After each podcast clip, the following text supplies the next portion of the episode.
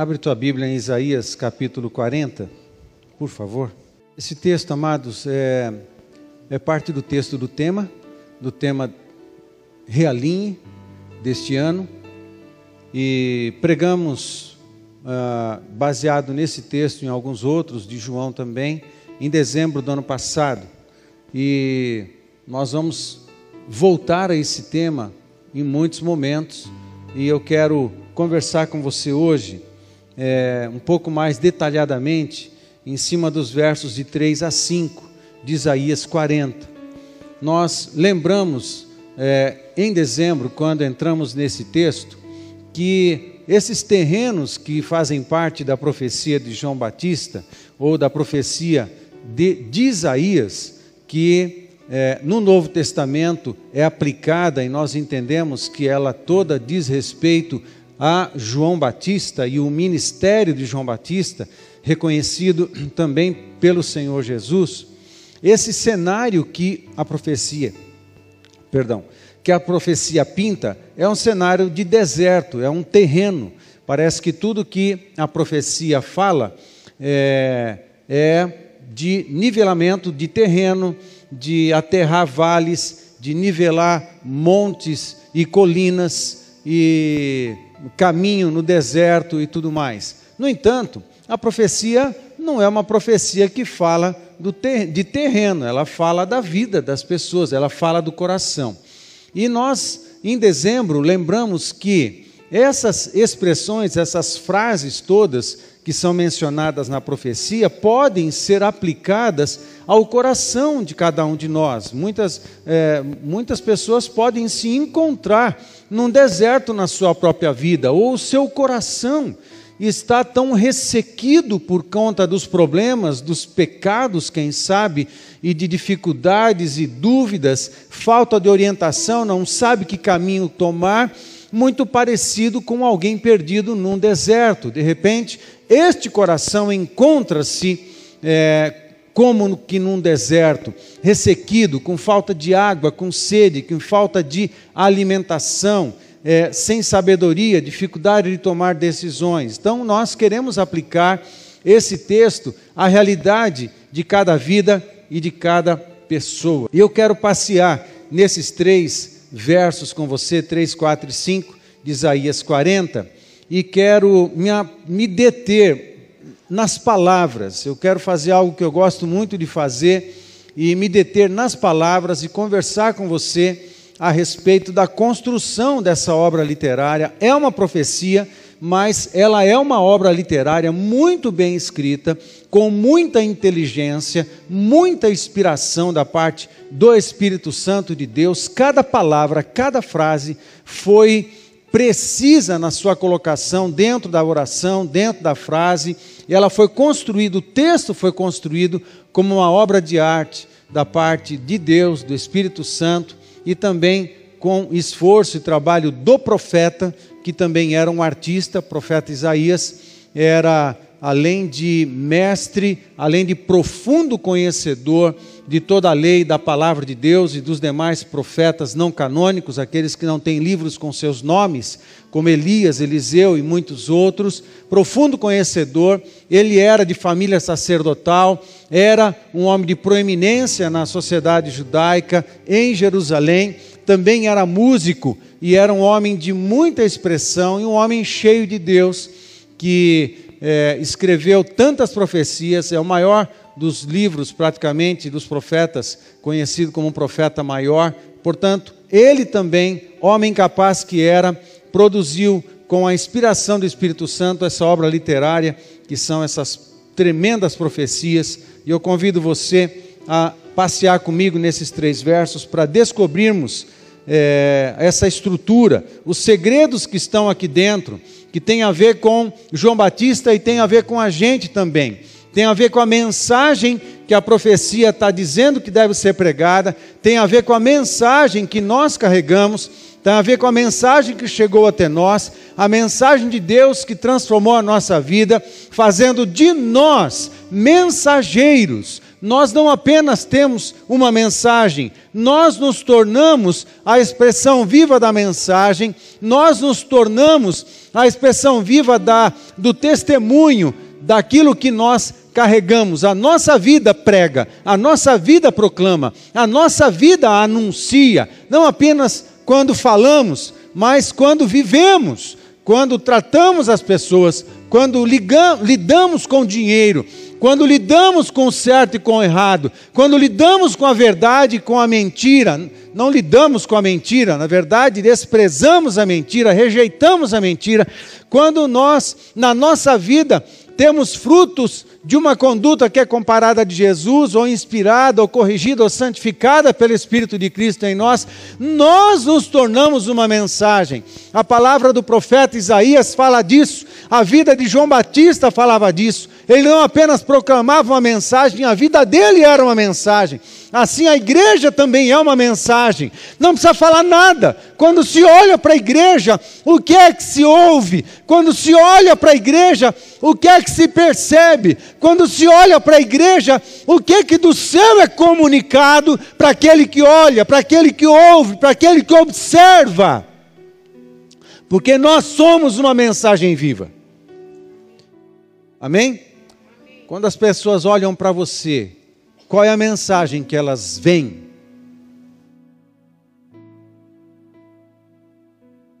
Quando olham para nós, qual é a mensagem que elas veem? Né? Vamos mergulhar nesse texto. Eu preciso mergulhar nesse texto e repartir com você algumas joias que estão aqui, mais ou menos é, arrumadas aqui, mas algumas delas precisam ser extraídas. Eu quero fazer isso hoje. Baixe tua cabeça, vamos orar. Senhor, diante da tua palavra, pedimos a direção do teu Espírito Santo, porque só o Senhor nos traz revelação, inspiração, iluminação para compreender a tua palavra revelada. Só o Senhor abre a nossa mente, é o Senhor que tem esse poder de, de internalizar, de colocar dentro de nós verdades que podem transformar a nossa vida, fazendo também de nós mensagens vivas dessas verdades transformadoras do Evangelho. Queremos que nessa hora, Pai, nessa hora, o Senhor com poder e liberdade, fale conosco, ministre na nossa vida, no nome de Jesus. Amém. Estão comigo, gente? Amém? Vamos ler o texto. Vós do que clama no deserto, preparai o caminho do Senhor. Endireitai no ermo vereda a nosso Deus. Todo vale será aterrado e nivelado. Todos os montes e outeiros, o que é tortuoso será retificado. E os lugares escabrosos aplanados. A glória do Senhor se manifestará e toda a carne haverá, pois a boca do Senhor o disse. A primeira coisa que eu quero destacar para você é que num estudo, num estudo assim um pouco mais aprofundado do texto, é, deixa eu falar para você. Ah, quando um, um pregador estuda e prepara o texto, a intenção é descobrir o que o texto está falando. É, não há problema quando a gente tem algo legal no coração, uma inspiração, e a gente reparte e usa um texto para fundamentar. Sempre precisamos fundamentar aquilo que repartimos na palavra de Deus. Mas é uma outra experiência quando você senta diante da palavra de Deus e você não tem nada na, nada num, num, certo sentido, né? Você não tem nada no coração e na cabeça, seu coração e sua cabeça estão cheios de um monte de coisa. Mas quando é, tem aquele momento que você senta diante da palavra de Deus e você quer ouvir a palavra de Deus, porque você quer descobrir o que ela tem para dizer para você. Então você vai abrir o teu coração e os teus ouvidos para aquilo que ela vai ministrar, aqui, as verdades que estão ali. Essas verdades é que vão construir ah, uma revelação é, no meu coração, me dá uma experiência com essas verdades, e essas verdades, elas devem tocar na minha vida, transformar a minha vida, transformar o meu interior. Então, isso é, é uma experiência no estudo, no estudo da palavra de Deus. E é isso que eu quero fazer com você, de alguma forma, juntos. Tem é, alguns verbos ah, ah, lembra que todo texto sagrado também é uma obra literária, e a construção dessa obra literária, levando em conta a gramática, levando em conta todos os detalhes dessa obra, fazem parte da inspiração do Espírito Santo, ok? Fazem parte. Então, eu quero é, chamar sua atenção, então, em primeiro lugar aqui, aos verbos que a gente encontra nesses três versos. Esses três versos começam com verbos no imperativo. Dois verbos no imperativo. Dois verbos no imperativo. Isso dá uma direção do que, que esse texto está mandando a gente fazer. Ok? Porque o imperativo é uma ordem. Na sequência, esses textos apresentam uma frase com o verbo no passivo. E depois, na sequência, na frase seguinte, um verbo no ativo. E depois, dois substantivos simples, que são decorrentes da experiência que se tem com as verdades que foram reveladas no início. Vocês estão comigo? Amém? Ok? É só para você lembrar das tuas aulas de português e gramática, né? E se você esqueceu e não sabe do que, que eu estou dizendo, volta para os livros de gramática, porque é muito importante. Você fala a língua portuguesa e você precisa conhecê-la decentemente. Amém, gente? Portanto, esses verbos vão nos dar a direção. Nós temos duas ordens, depois temos um verbo na voz passiva, que significa que eu tenho, eu sofro a ação, ok? Ah, o, o sujeito pratica a ah, o sujeito sofre a ação do verbo. Um segundo, um verbo na voz ativa significa que precisa uma atitude da nossa parte. E depois, consequentemente, a esse posicionamento, obedecendo as duas ordens, é, se tornando passivo e experimentando uma ação divina, e depois você se posicionando, tomando uma atitude, você vai provar dois substantivos simples que são bênçãos que recaem sobre nós. Posso seguir? Eu quero falar dos dois imperativos. Quais são as duas ordens que estão aqui no verso 3? A primeira ordem, que está no verso 3, é a seguinte: Preparai. Esse é o primeiro imperativo. O segundo imperativo, endireitai. Amém? Lembra? O imperativo é uma ordem. Não se questiona, só se obedece. Só se obedece. Não é, ah, eu não estou sentindo hoje. Apaga, não tem isso, não existe isso. Ordem é para obedecer.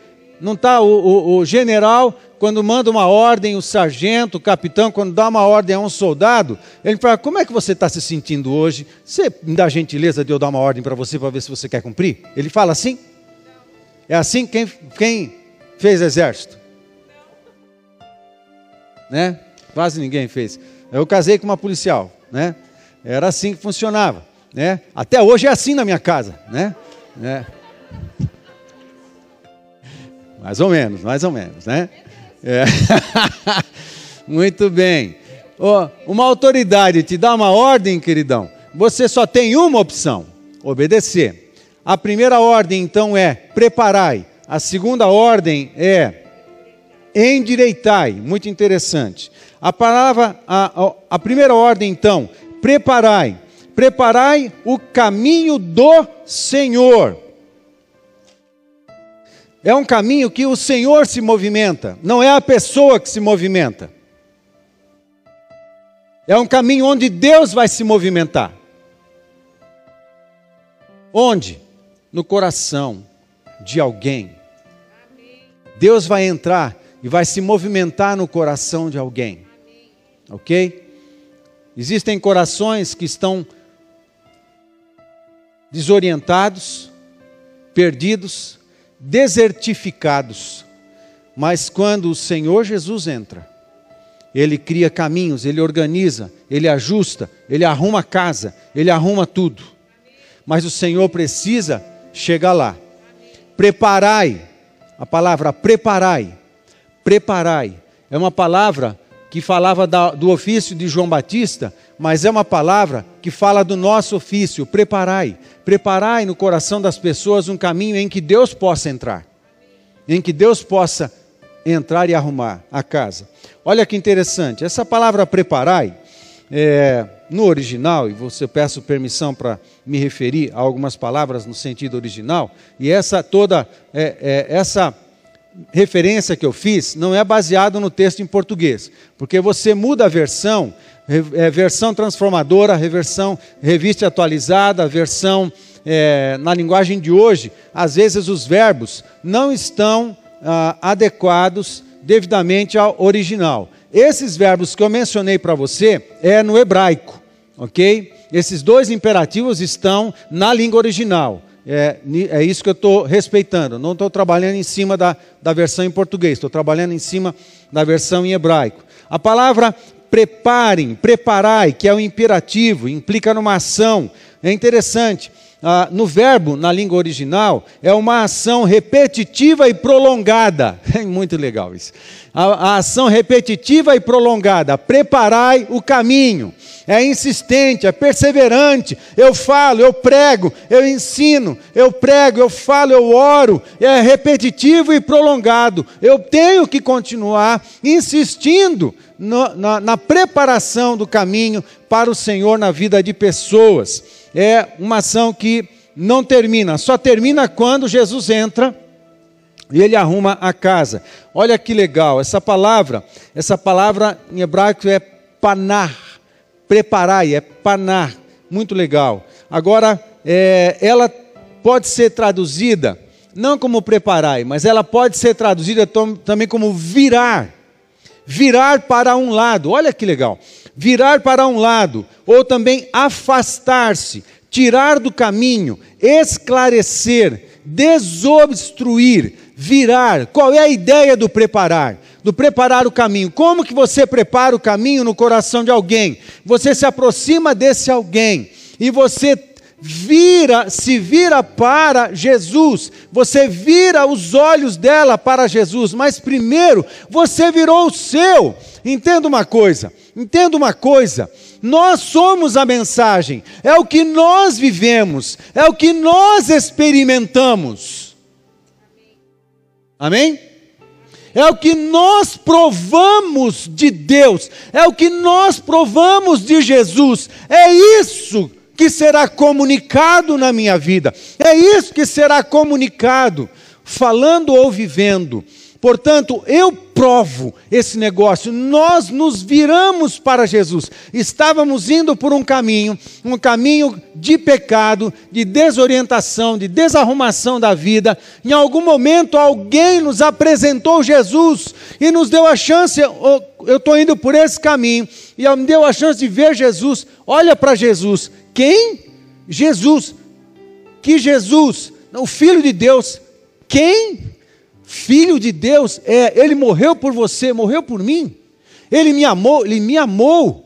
Me fala mais desse Jesus. Ele morreu na cruz por você. Por mim ele morreu na cruz. Alguém morreu por mim? Sim. Ele morreu para poder perdoar os seus pecados e você ficar livre das cargas do pecado e você ter uma experiência de perdão e ter uma experiência de reconciliação com Deus. Eu estou gostando desse assunto, me fala mais. Alguém me apresenta Jesus, eu tenho a possibilidade de desfocar de, uma, de um caminho errado, de uma direção errada, eu foco em Jesus, e quando eu foco em Jesus, eu ele me dá a possibilidade de, de, contemplar o céu, de vislumbrar algo grande, maravilhoso, amor, perdão, redirecionamento de vida, uma nova vida, poder do céu podendo intervir na minha vida e me transformar, uma, uma é, ajuda sobrenatural para eu poder viver um campo completamente novo, porque eu posso lidar pela fé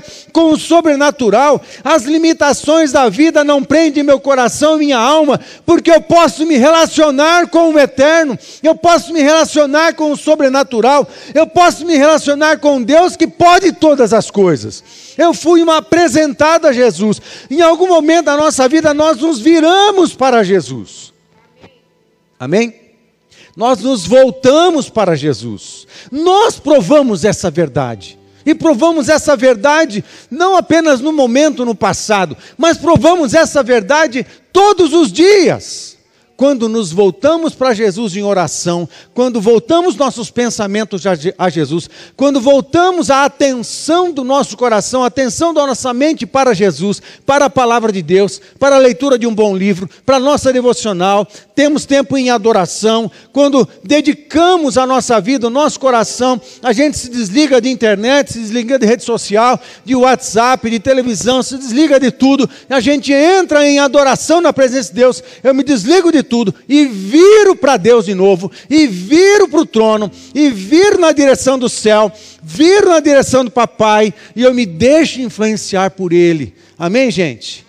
Com isso, eu me abro para Ele e há um caminho. O Espírito Santo toca em mim, Jesus toca em mim, o Pai toca em mim. Existe um caminho, existe uma comunicação, existe uma movimentação, uma dinâmica entre o céu e eu, entre o céu e o meu interior, entre o céu e a minha vida, entre o céu e a minha casa.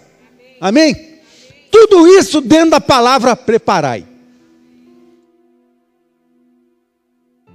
Tudo isso dentro de uma palavrinha. Por isso eu sou fissurado na palavra de Deus.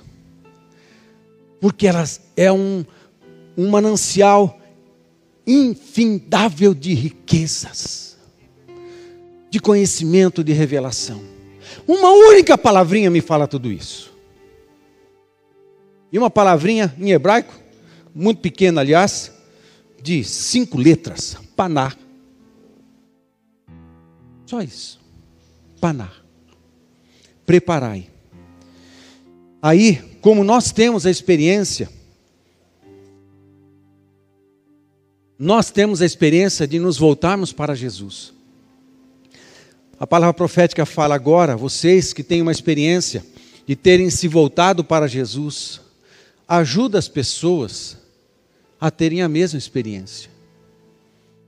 Prepara o caminho no coração das pessoas, ajude-as a ficarem expostas a Jesus. Preste atenção.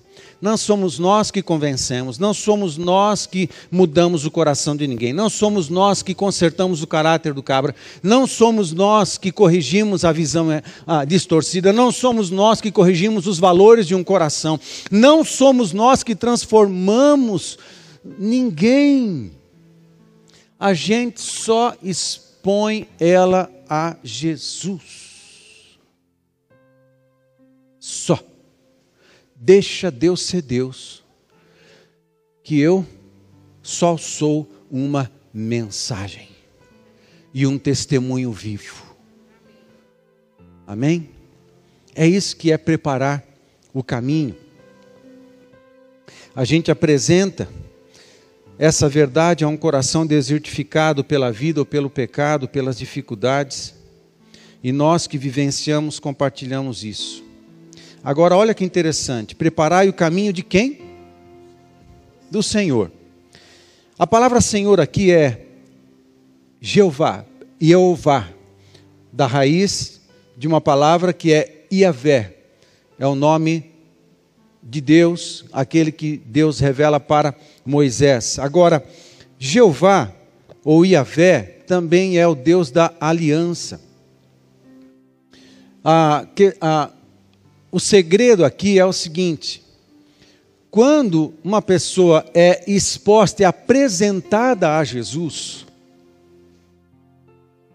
abre-se uma porta, uma possibilidade do Deus Yahvé tocar nela.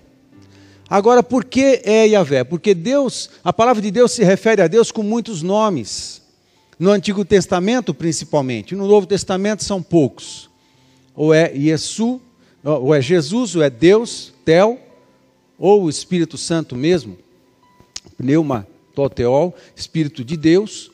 Aí, no, Novo, no Antigo Testamento, são muitos nomes, mas precisamos prestar atenção quando o texto se refere a um nome e não a outro. Isso também tem um significado. E quando aqui preparai o caminho de Yahvé, Yahvé também é o Deus da aliança. É o Deus da aliança que fez uma aliança com o homem, com a humanidade, e nessa aliança ele fez promessas e ele disse: Eu quero restaurar o homem, e eu nunca vou desistir de você. Eu nunca vou abandonar você. Eu nunca vou deixar de abrir os meus braços para te receber. Eu nunca vou te negar perdão. Eu nunca, nunca vou te rejeitar. Esse é o Deus Yahvé. Preparai o caminho no coração das pessoas para terem um encontro com um Deus que reconcilia com Deus que restaura a paternidade, com Deus que cura a alma, um Deus que cura do abandono, que cura da rejeição, um Deus que te transforma em filho de novo. E restaura a nossa aliança com o Pai, uma aliança quebrada pelo pecado lá atrás, lá no passado. Portanto, quando o texto diz preparai o caminho do Senhor, porque o Deus quer restaurar a aliança com o indivíduo, Ele quer restaurar a aliança com cada pessoa, com cada homem, com cada mulher, com cada criança, com cada ancião, não importa. Amém? Tem outro detalhe no Deus da aliança, o Deus Yahvé, quando há essa manifestação de Yahvé, uma aliança é feita com troca. Uma aliança nunca, nunca se faz uma aliança quando um só promete ou um só oferece, um só doa das suas partes. Numa aliança sempre é troca. Uma parte entrega tudo e a outra parte entrega tudo. Isso é aliança. Pode ser meia, meia coisa aqui, meio, eu entrego metade das coisas. Não, isso não é aliança. Com Deus, Deus entrega tudo. E nós entregamos tudo. Tem troca. A gente sempre vai ter que abrir mão de alguma coisa para entrar em aliança com Deus. Porque Deus, na hora de entregar, ele conversando provavelmente com a Trindade em algum momento na eternidade, falou assim: O que de mais rico temos entre nós? O Pai conversando com o Filho e com o Espírito Santo, o que de mais rico temos entre nós? O que de mais importante temos entre nós, porque nós vamos criar o homem e ele vai pecar, mas nós vamos criar uma humanidade que a gente vai decidir amar, e depois haverá um preço de resgate por essa mesma humanidade que vai decidir nos desobedecer, e a gente vai precisar fazer um plano, um plano maravilhoso, um plano, um plano que de fato revele o nosso amor e revele a nossa essência, a essência da Trindade. A Trindade está conversando. Não está isso na Bíblia, eu tô, estou viajando, estou criando uma, uma ideia apenas, ok? E talvez o Pai tenha conversado com Jesus e com o Espírito Santo. E aí, o que, que vocês acham? O que é de mais valioso entre nós para doarmos? Se não, uma das pessoas da Trindade, anjos, não. Instrumentos musicais feitos no céu? Não. Centenas e milhares e bilhões de anos de anjos? Não, não. O que é de mais valioso? O que mais valioso é a comunidade da Trindade. Somos nós mesmos. Então, nós nos doaremos. Dá para não amar um Deus desse? Dá para não ser fiel a um Deus desse? Dá para não entregar tudo a um Deus desse? E alguns ficam regulando fidelidade, regulando entrega, regulando da sua própria vida. Não tem o menor sentido.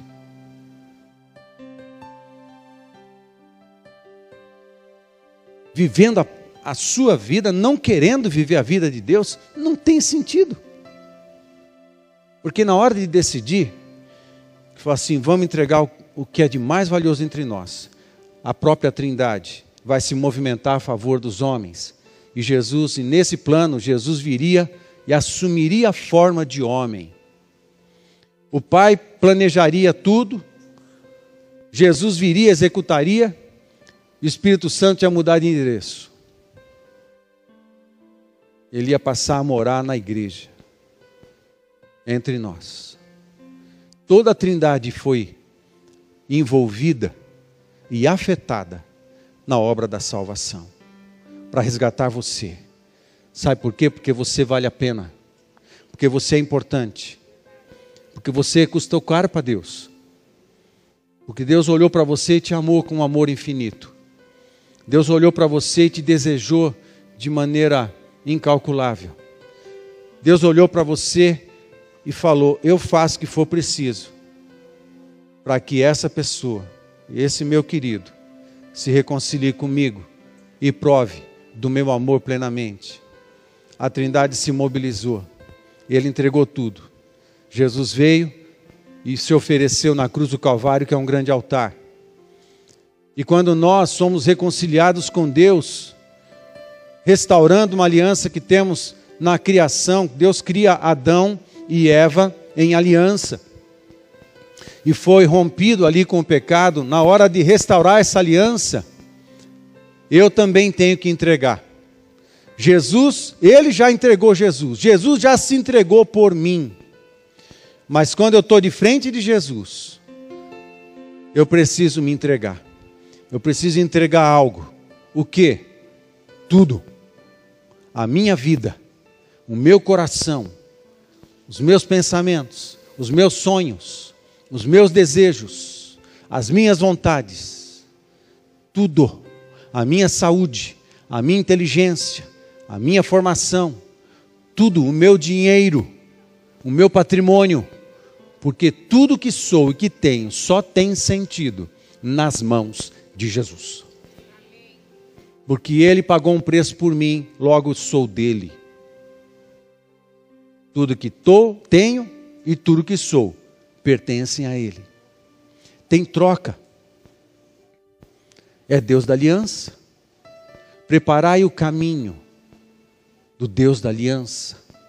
E quando nos viramos para Jesus e somos expostos a Jesus, há uma carga de revelação de amor, há uma carga de revelação da obra da salvação que nos alcançou, há uma carga de revelação em que eu, quando me reconcilio com Ele no sangue da aliança, no sangue de Jesus Cristo, eu posso provar libertação, perdão de pecados, cura, porque a obra só inicia, aí Ele que é a própria cura entra em mim, ele que é a própria salvação entra em mim, Ele que é a própria libertação entra em mim, Ele entra em mim.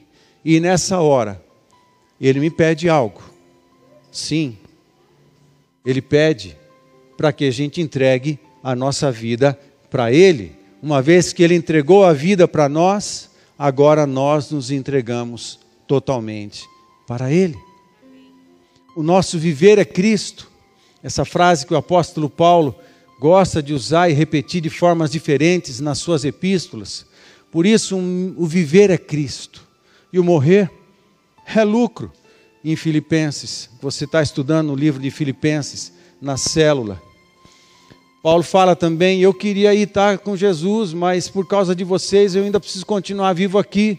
Mas o que eu queria mesmo é estar com Jesus, porque o que me importa é estar com Jesus. Outro momento, o apóstolo Paulo eu estou vivendo, abençoando vocês, servindo vocês, e mesmo que o meu corpo seja entregue por libação ao Senhor por vocês, assim o farei. A oferta de libação é uma oferta líquida. Libação é a oferta que se jogava no altar, não além do animal, sempre se associava a oferta sal, azeite, vinho, junto com a oferta que se colocava no altar, eles colocavam geralmente sal também, tinha um significado. Também se colocava azeite, também se colocava vinho. O, o, o azeite associado à oferta é símbolo de esmagamento, porque o azeite foi produzido a partir do esmagamento das azeitonas.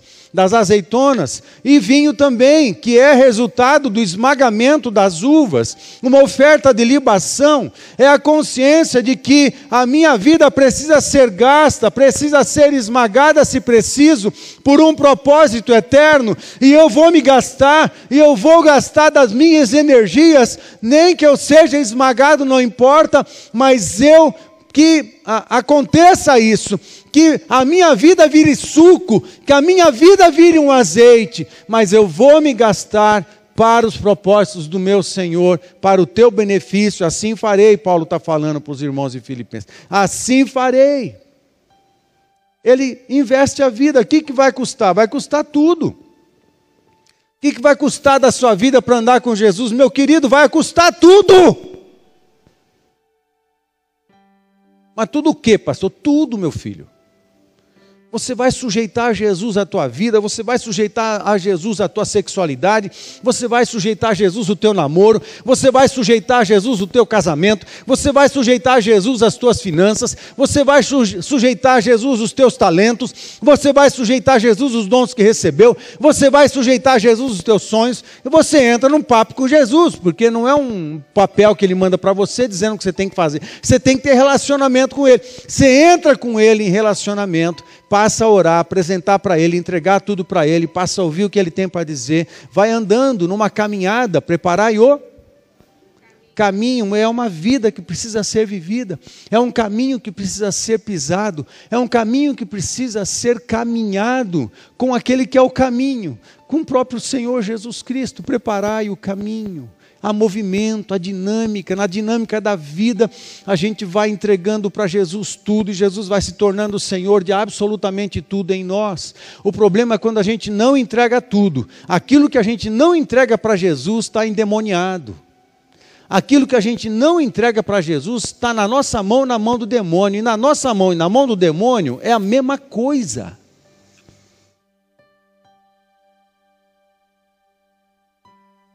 O que importa é entregar tudo na mão de Jesus.